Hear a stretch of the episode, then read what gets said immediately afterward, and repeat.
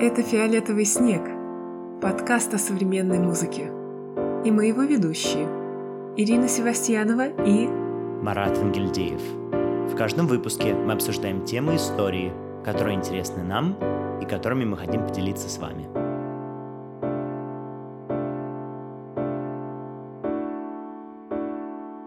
Всем привет! Это десятый выпуск подкаста «Фиолетовый снег». Привет, Ира! Привет, Марат, и привет всем нашим слушателям. Сложно поверить, но мы действительно добрались до десятого выпуска. Хоть ты не любишь такие юбилеи, мне кажется, все равно это очень здорово. И спасибо большое всем, кто нас слушал, кто нам давал советы, кто нам подсказывал что-то. Мы это очень ценим.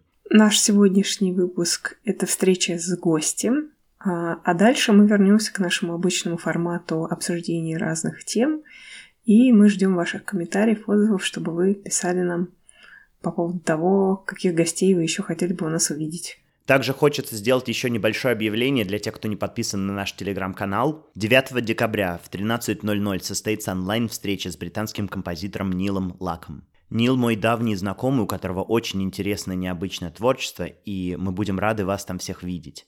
Более конкретную информацию вы найдете по ссылке в описании к этому выпуску. И сегодня у нас новый гость, композитор Марк Булышников. Очень рада его приветствовать. Всем привет. Привет, Марк.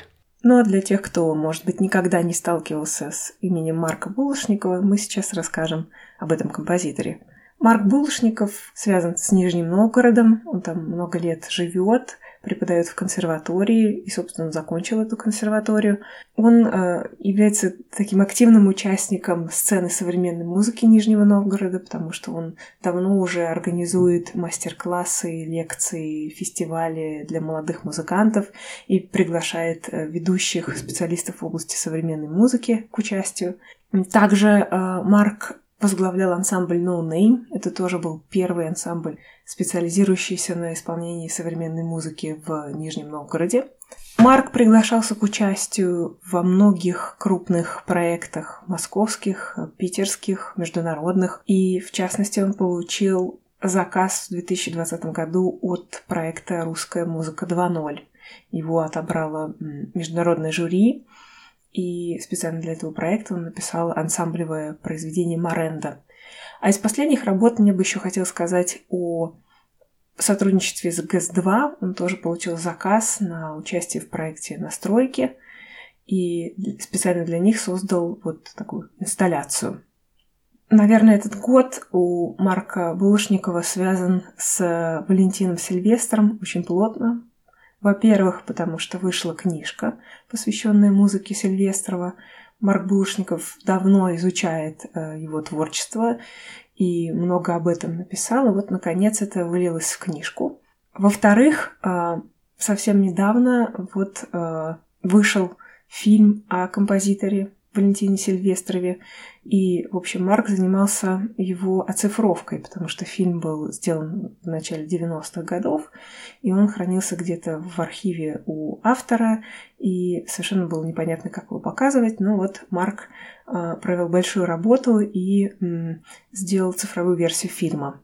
И финальная точка, такая связанная с Сильвестром, это выход дисков фирмы «Мелодия» и Союза композиторов России, такого цикла дисков «Звуковой обзор», и одна из частей посвящена как раз Сильвестрову, и там Марк Булшников исполняет на рояле его фортепианные сочинения последних 20 лет.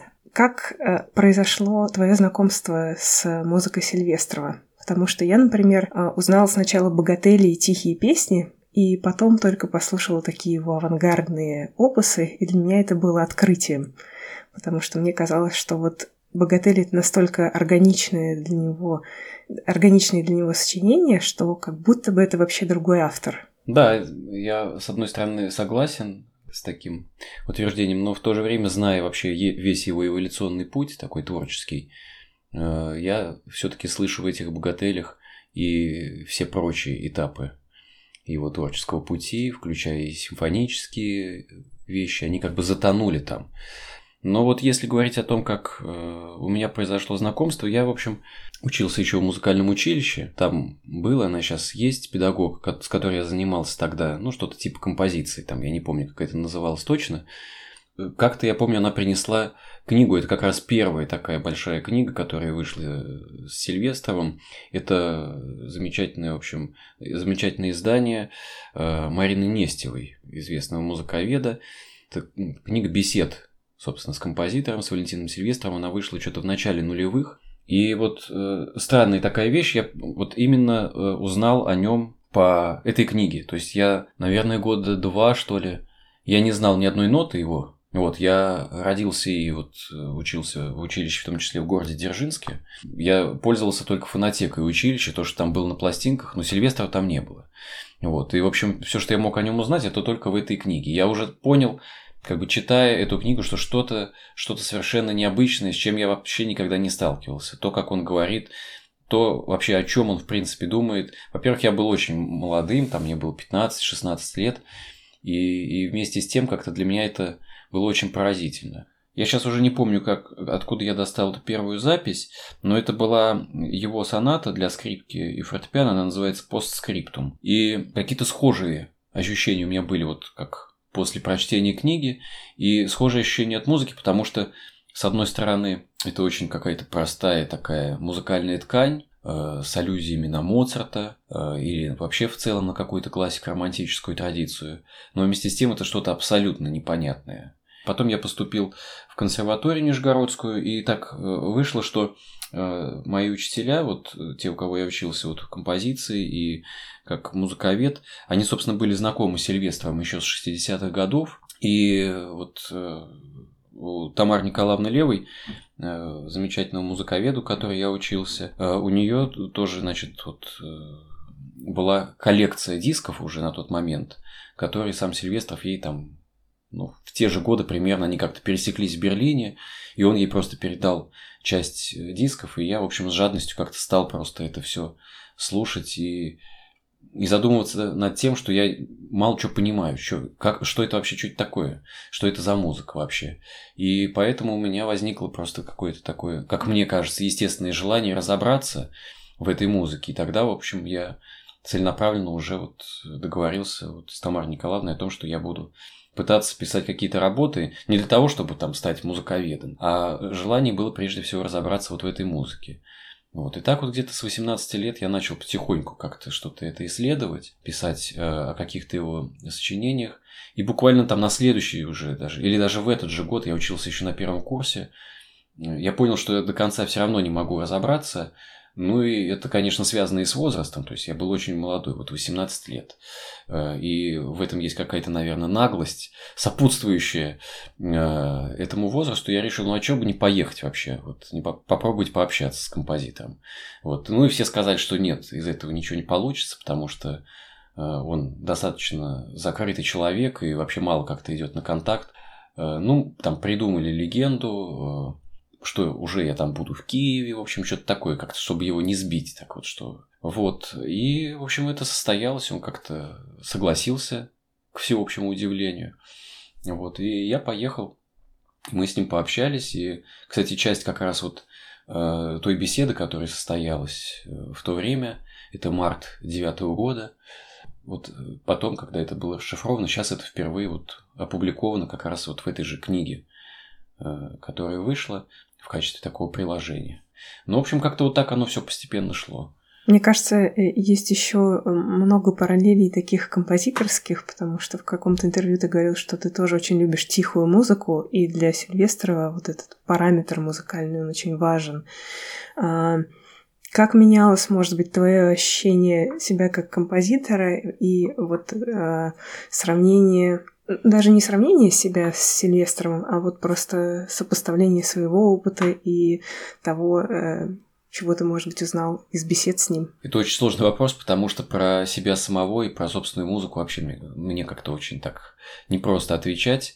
Это какие-то очень, с одной стороны, интуитивные вещи, которые происходят как-то где-то в глубине, там, э, как вот в, это, в этом фильме «В чертогах разума», да, вот, но Конечно, э, я думаю, что влияние его э, довольно большое, и, может быть, оно не столько в каком-то вот таком внешнем э, музыкальном языке, не в тех каких-то формулах звуковых, каких-то фонемах, сколько вообще действительно вот в самом отношении к звуку, в отношении ко времени, хотя оно разное. Это отношение, вот если сравнивать там какие-то мои сочинения и его, вот. Но тем не менее, я думаю, что, конечно, влияние есть, и, в общем, я как-то от этого не отказываюсь, и это вполне, по-моему, даже может быть и неплохо. А был ли Валентин Сильвестров единственным таким важным композитором, который оказал на тебя влияние, особенно в ранние годы? Или был кто-то еще, кого ты можешь вспомнить? Довольно много композиторов. Я вообще очень музыку люблю. Вот для меня странная вещь. Я вот нередко как-то общался, ну и общаюсь там с композиторами, и они говорят, ну как-то не знаю, там когда спрашиваешь, какую музыку они любят, как-то как они не могут найти ответа. Вот. И меня это как-то всегда удивляло. Это не все, но очень часто. Вот. А мне кажется, что и композиторы занимаются музыкой не потому, что вот они хотят что-то такое сделать, а просто они любят музыку вообще. Вот. И в этом тоже как- как-то сказывается их отношение э, к музыке вообще как к искусству. Конечно, очень много композиторских имен, которые на меня как мне кажется, повлияли, но повлияли просто поскольку, поскольку они мне нравились, и нравится там музыка кого-то. Эти пристрастия менялись, конечно, но э, вот, скажем, там, не знаю, музыка Равеля тоже как-то с юности меня всегда очень увлекала, и до сих пор я с большим удовольствием ее слушаю, и э, там, от года к году всегда это разные какие-то параметры меня интересуют. Если раньше это просто, может быть, даже программные стороны его музыки меня интересовали, какая-то литературная составляющая, то позже это больше, скажем, там, вопросы инструментовки. Я помню, что тоже как-то где-то лет в 15-16, наверное, вот я узнал о музыке Шнитки, она как-то здорово меня так тоже заинтересовала своей необычностью, хотя гораздо меньше, чем там музыка того же Сильвестрова. Вот. Но чем дальше, тем спокойнее я относи, относился и отношусь к его музыке. Не знаю почему. Хотя есть э, ряд сочинений, которые я очень ценю, и действительно это очень очень хороший композитор. А из тех, кто вот, например, был и остается, там, не знаю, лет 10, это, там, скажем, Мортон Фелбан, например, американский композитор. Хотя это тоже уже, в общем, классик э, такой, но, тем не менее, в общем, как-то вот э, тоже я нахожу много каких-то сходных таких параметров и с тем же Сильвестром, например. Тоже это и, и ощущение тишины, ощущение какого-то внимания, что ли, вообще к тем процессам, которые про- происходят. Потому что, скажем, э, есть очень много музыки, я уже где-то об этом говорил, что в музыке э, зачастую так много всего происходит, что ты порой просто не успеваешь как-то это все отрефлексировать, не успеваешь как-то слухом, э, ну не то чтобы зацепиться за это, но в общем какая-то скорость для меня очень какая-то высокая. И вот как раз э, многие авторы, музыку которых я люблю, они как раз отличаются тем, что они достаточно медлительны, что ли, для моего восприятия. Вот, и мне это очень нравится. А вот что ты думаешь тогда о паузе, о тишине в музыке? Что она значит для тебя? Потому что для композиторов, которых ты упомянул, она имеет такое авторское, особенное, м- забыл русское слово, meaning. Значение. Значение, да. А что она значит для тебя? Ну, э, с одной стороны, конечно, пауза. Пауза, она, я ее понимаю в разном, в разном смысле. С одной стороны, это просто ну, какая-то физическая необходимость сделать какую-то остановку. А, точно так же, как наша речь состоит из каких-то таких, э, из каких-то прерывистостей, э, да, вот каких-то таких действительно пауз речевых.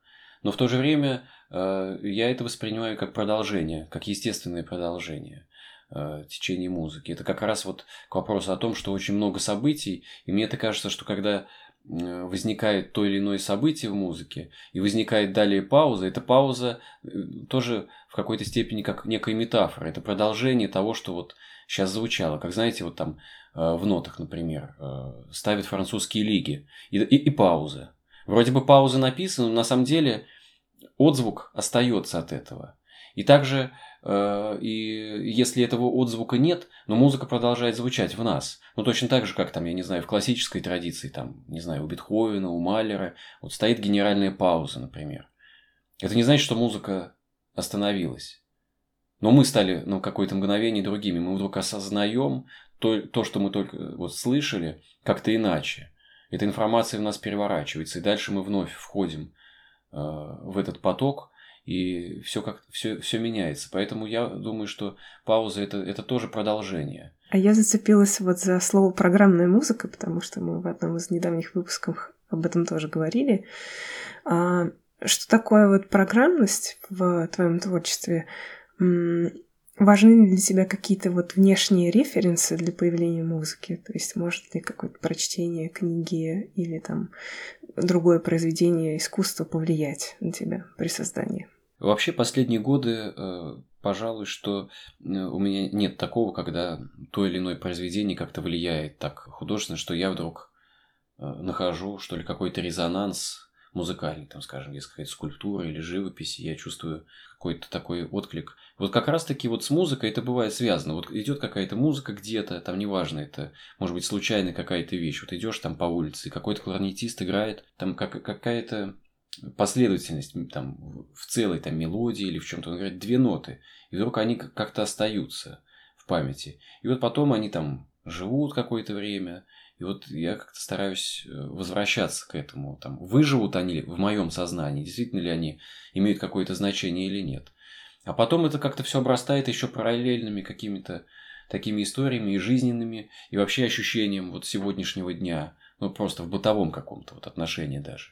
Потому что вот последние мои какие-то вещи, они просто напрямую были связаны с какими-то явлениями вообще происходящими там и в России, и вообще в мире. Э, э, э, это совсем не значит, что это музыка программная. Но она каким-то образом все равно является вот таким откликом эмоциональным, может быть. Хотя в момент написания я не думаю прямо об этом, что вот это там, как, знаете, уж нитки того же, там, это вот зло некое, а это добро. Там, конечно, у меня такого нет. Но, тем не менее, вот как, какой-то какой-то заряд, что ли, какой-то некой энергии, он все равно каким-то образом попадает в меня, если я воспринимаю какое-то событие. И это какая-то, вот я сейчас задумался, это такая, получается, какая-то романтическая, что ли, даже вот такая какая-то история там вот. Как революционный этюд Шопена, например. Хотя там э, обычно это связано тоже с какими-то там вот восстанием, там против там царя там и так далее. А может быть просто он там с женой опять поругался. Это тоже его такая революция. Ну неважно, но это его был такой вот отклик. Вот. И если какая-то энергия попадает в меня, и она потом реализуется в музыке, окей. Вот. А бывает, что не, нет такого. Это просто э, такое мое наблюдение, что ли. У меня такой еще и появился вопрос. Вот когда мы говорим про современную музыку, понятно, что это явление очень широкое, да, существует большой пласт разной музыки, но тоже зависит, наверное, кого спросить, но у кого-то в голове, сказав современная музыка, появится впечатление, что это что-то такое диссонантное, прыгающее, э, отрывистое, да, кошка, вот этот стереотип, клише знаменитый, да, кошка по роялю ходит по клавишам, и вот это есть современная музыка такая авангардная, она еще в русском э, музыковедении называется иногда. Хотел спросить э, твое отношение к более тональной, скажем, музыке и к ее потенциалам, потому что вот мы сегодня уже говорили про Валентина Сильвестрова. Кстати, концерт э, мы с Сашей Елиной устраивали в мае в Лондоне, как раз-таки музыки Валентина Сильвестрова. И мы там еще ставили музыку Лоренса Крейна. Это два композитора, которые работают с такими тональными жестами, но используют их абсолютно, конечно же, по-разному. И вот мне хотелось узнать твое мнение касательно такой музыки. Какой у нее потенциал в наше время? Насколько она актуальна и как ты лично к ней относишься? Ну, ты уже отчасти ответил на, на этот вопрос, поскольку действительно э, я тоже с симпатией отношусь к музыке Лоренса Крейна. И это тоже как вот э, некое подтверждение, да, что вот в одном концерте встречаются два абсолютно непохожих друг на друга композитора. Хотя э, я, я бы назвал, что это действительно, в общем, есть связь, вот если мы говорим про эту магистраль новой простоты, это так или иначе они там пересекаются где-то в этой галактике, что ли. Но, тем не менее, их э, какая-то самобытность абсолютно очевидна.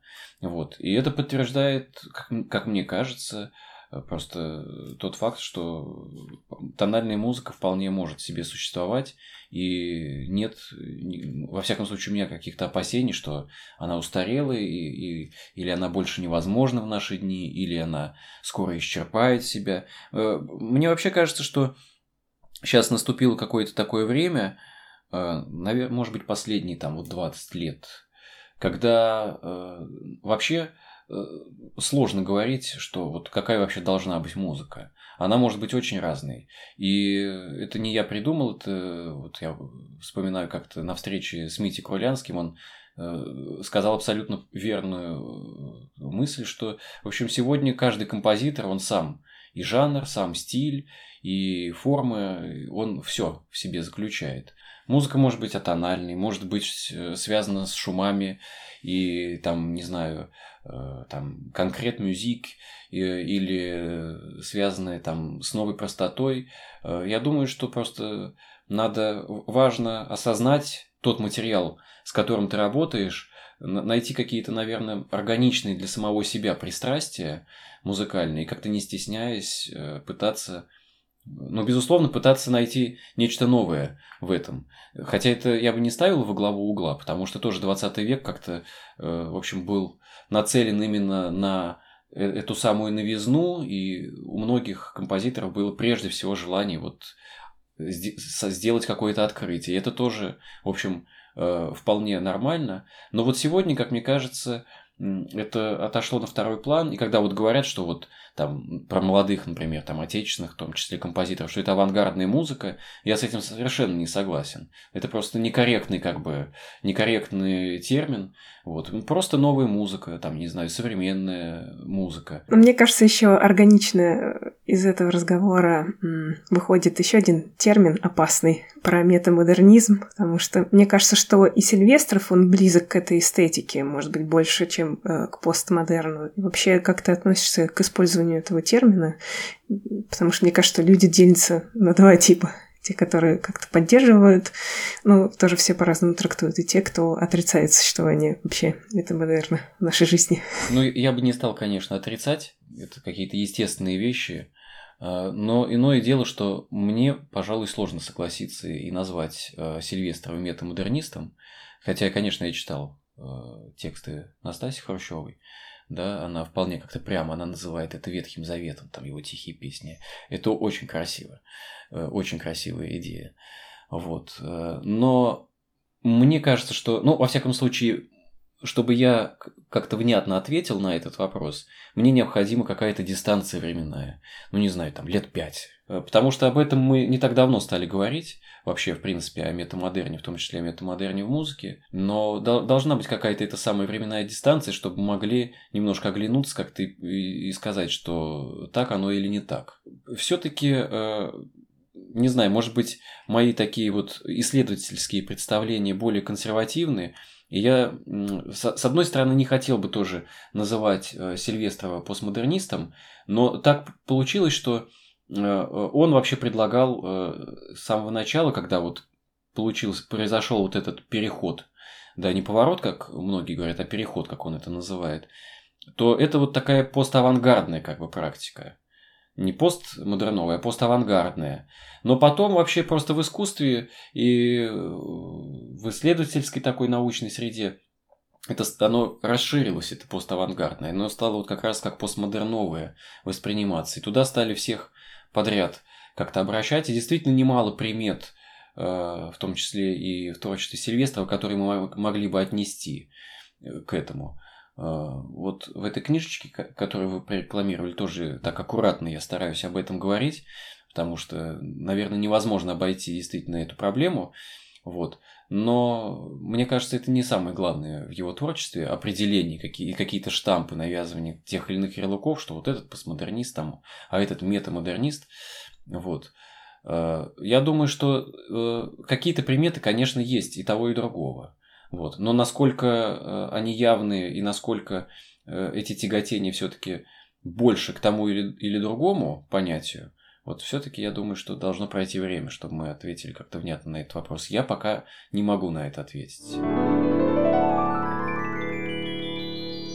Возвращаясь к, к твоему творчеству, хотел тебя спросить о том, как ты работаешь с музыкальным временем и что для тебя оно значит, потому что из моего знакомства я посмотрел пару партитур, но графических, где-то графической нотации или таких работ больше похожих на Фелдмана, более открытых, я не нашел. Может быть, это моя плохая подготовка, но вот что ты об этом можешь сказать? А какие ты посмотрел? Три пьесы для баяна, соответственно, и э, песни сторожа.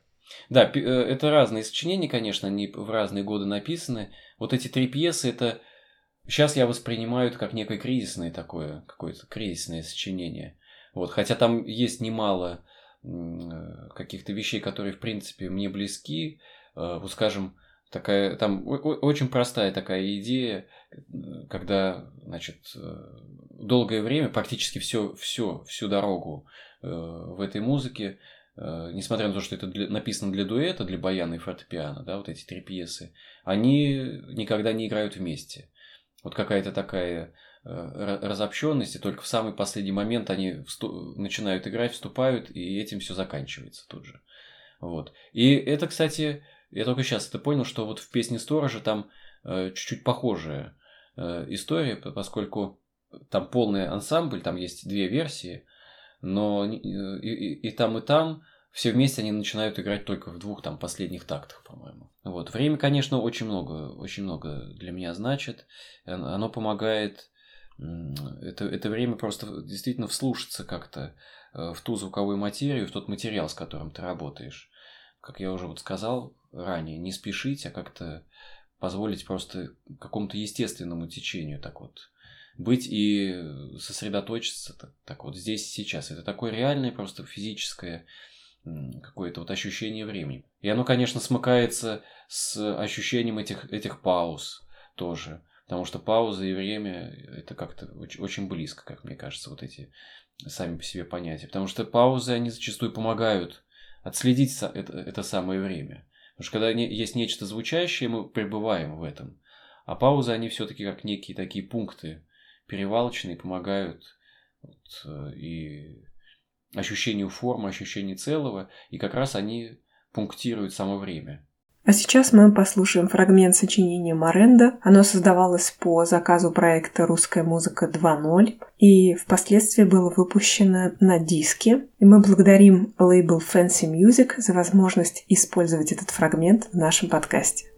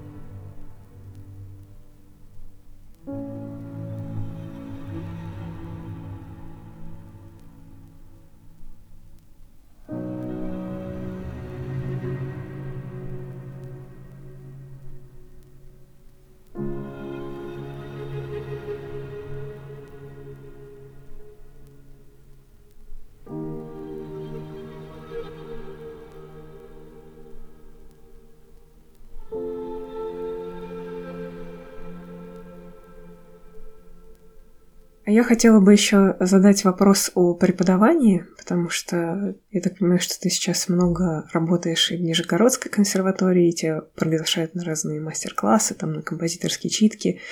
Что дает вот этот опыт преподавательский?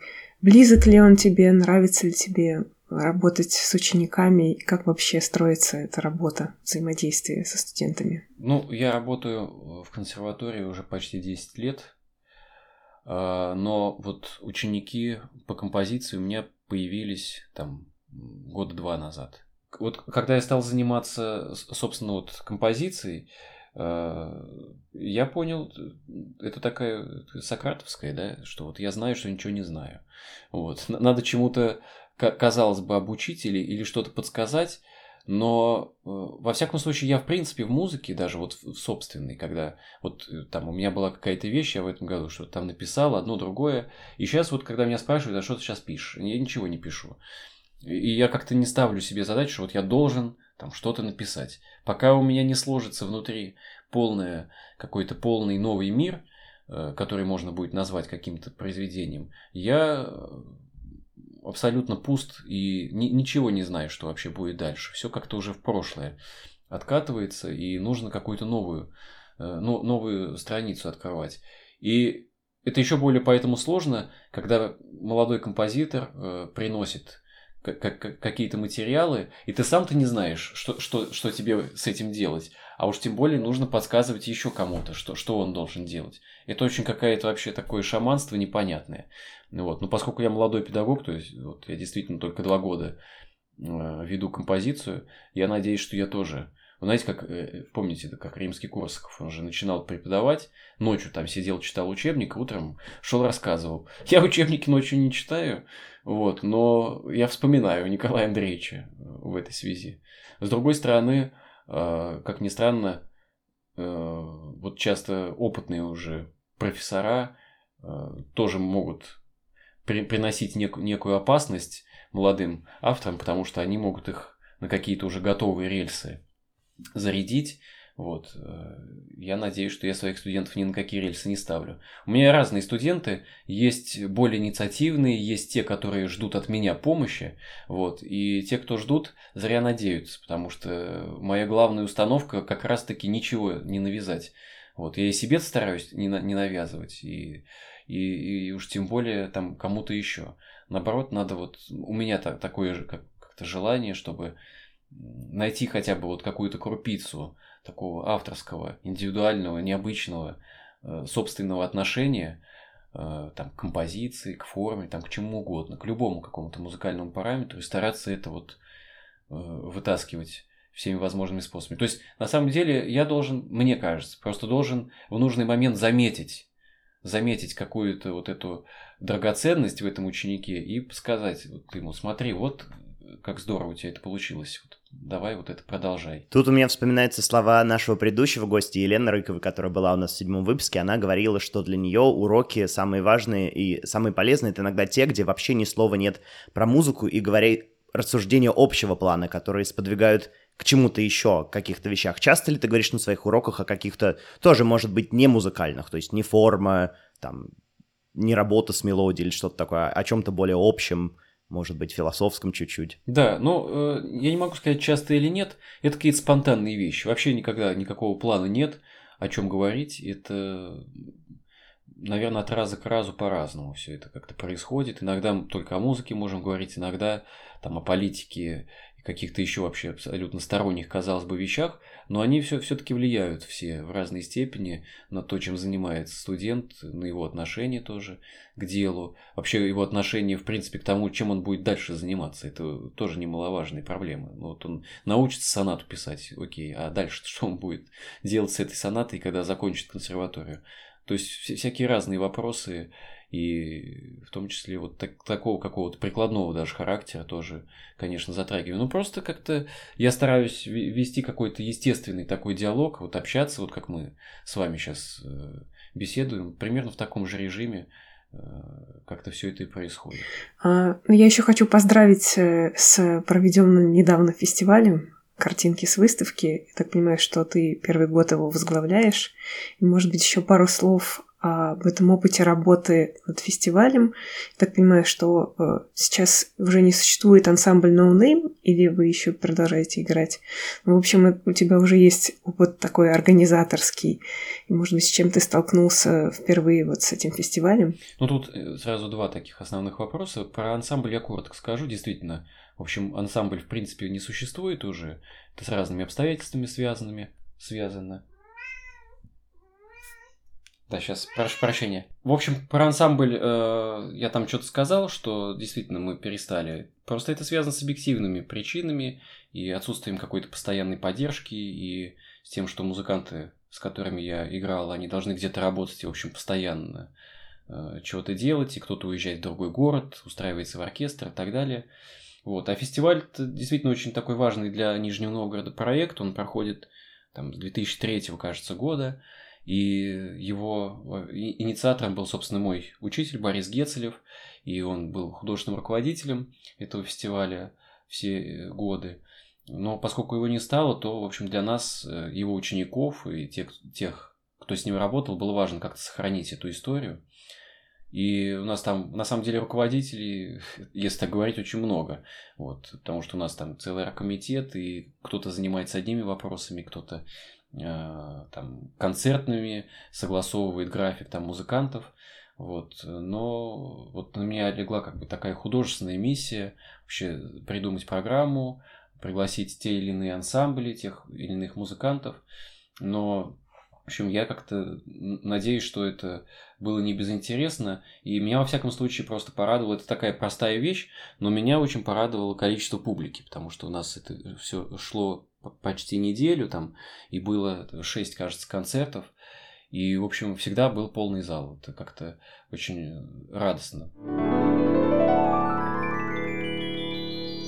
Я, наверное, хочу еще раз поблагодарить за книжку, потому что мне она очень понравилась, и там очень много цитат из Сильвестрова, у него такие замечательные афоризмы, которые вроде бы книжка совсем небольшая, но ты вот э, натыкаешься глазами на какие-нибудь слова, типа там татуировки восприятия, по-моему, говорит татуировка. Татуировки памяти. Татуировки памяти.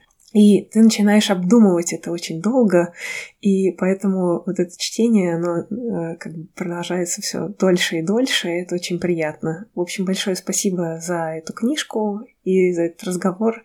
Мы были очень рады знакомству и возможности пообщаться. Спасибо, Марк. Да, спасибо, что позвали. Всего доброго.